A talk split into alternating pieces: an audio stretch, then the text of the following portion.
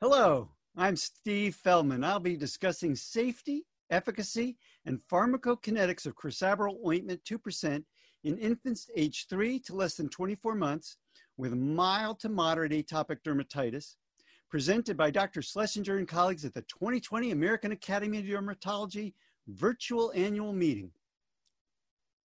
This study was conducted to meet a post-marketing requirement of the U.S. Food and Drug Administration to investigate the safety, efficacy, and pharmacokinetics of crisaborole in children aged three months to two years with mild to moderate atopic dermatitis.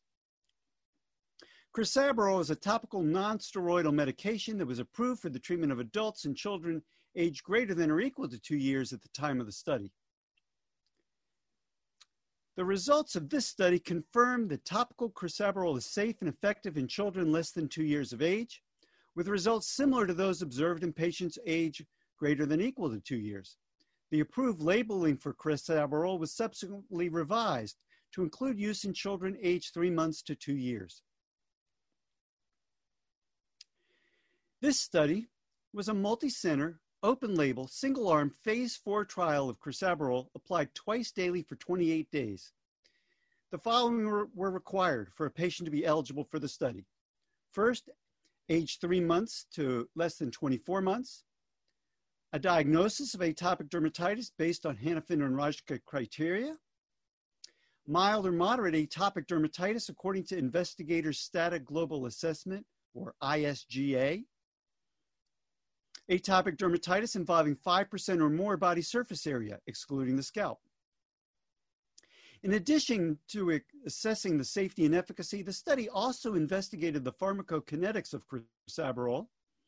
Inclusion criteria for that cohort included age three to less than nine months, moderate atopic dermatitis according to the ISGA, atopic dermatitis involving a lot of body surface area. They had to have 35% or more of body surface area excluding the scalp affected, and no lesions below the wrists or ankles or within two centimeters of the mouth.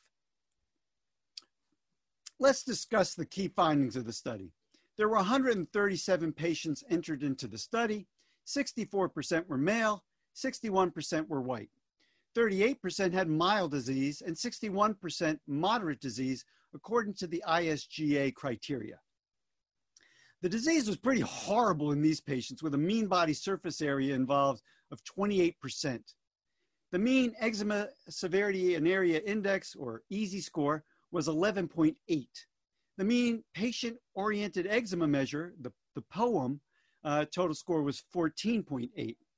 The mean age was 13 months, and the mean time since onset of atopic dermatitis was 10 months. 16% of the subjects had a history of another atopic condition. Approximately half had been treated with a topical corticosteroid.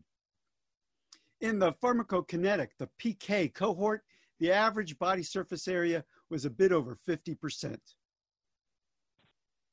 Okay, the safety results first.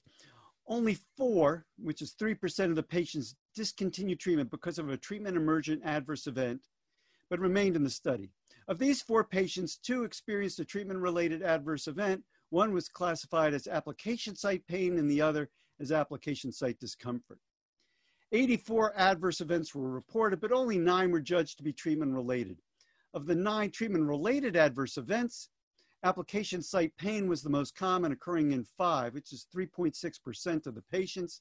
A treatment related eczema occurred in two patients. And let's move on to the efficacy results. On day eight, 41% of patients achieved clear or almost clear skin, with 20% achieving clear, almost clear skin, and at least two grade improvement in the ISGA from baseline. On day 29, 47% achieved clear, almost clear skin, with 30% achieving clear, almost clear skin, and at least a two grade improvement in the ISGA from baseline. On day 29, the following mean percent changes uh, were observed. The body surface area had a 15.2% reduction, the EASI score a 57.5% reduction, and the POEM score an 8.5% reduction. The key pharmacokinetic parameters were measured, and that showed systemic exposure similar to what you see in patients age greater than or equal to two years. So here's my thoughts. Um, the main points of the study is that this is primarily a safety study, the study also showed efficacy. Patients with extensive areas of involvement were enrolled.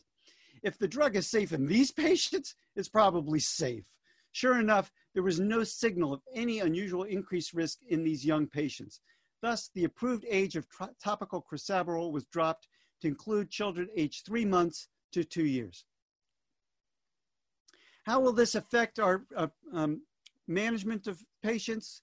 Uh, the approved, the approval of topical crisaborole down to the age of three months gives us a good option for atopic dermatitis in patients three months and older. Moreover, we could tell all our patients, regardless of their age, when using topical crisaborole, that topical crisaborole is so safe that it can even be used in young infants. How about the future? I think this study will encourage greater use of topical crisaborole in atopic dermatitis in very young patients. In that population, we're more concerned about steroid side effects than we are in older kids.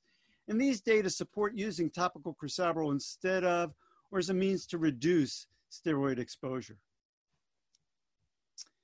In my mind, the biggest un unanswered question that remains uh, with, with topical therapy is, will our patients apply it? Parents love their children. Uh, they love their children the world over, but they aren't always particularly compliant with topical therapy, even when their kids are suffering with AD. Knowing that this drug is safe and effective in, in, in very young children may help to some extent, but it's still a high hurdle to get people to use topical treatments in the long run.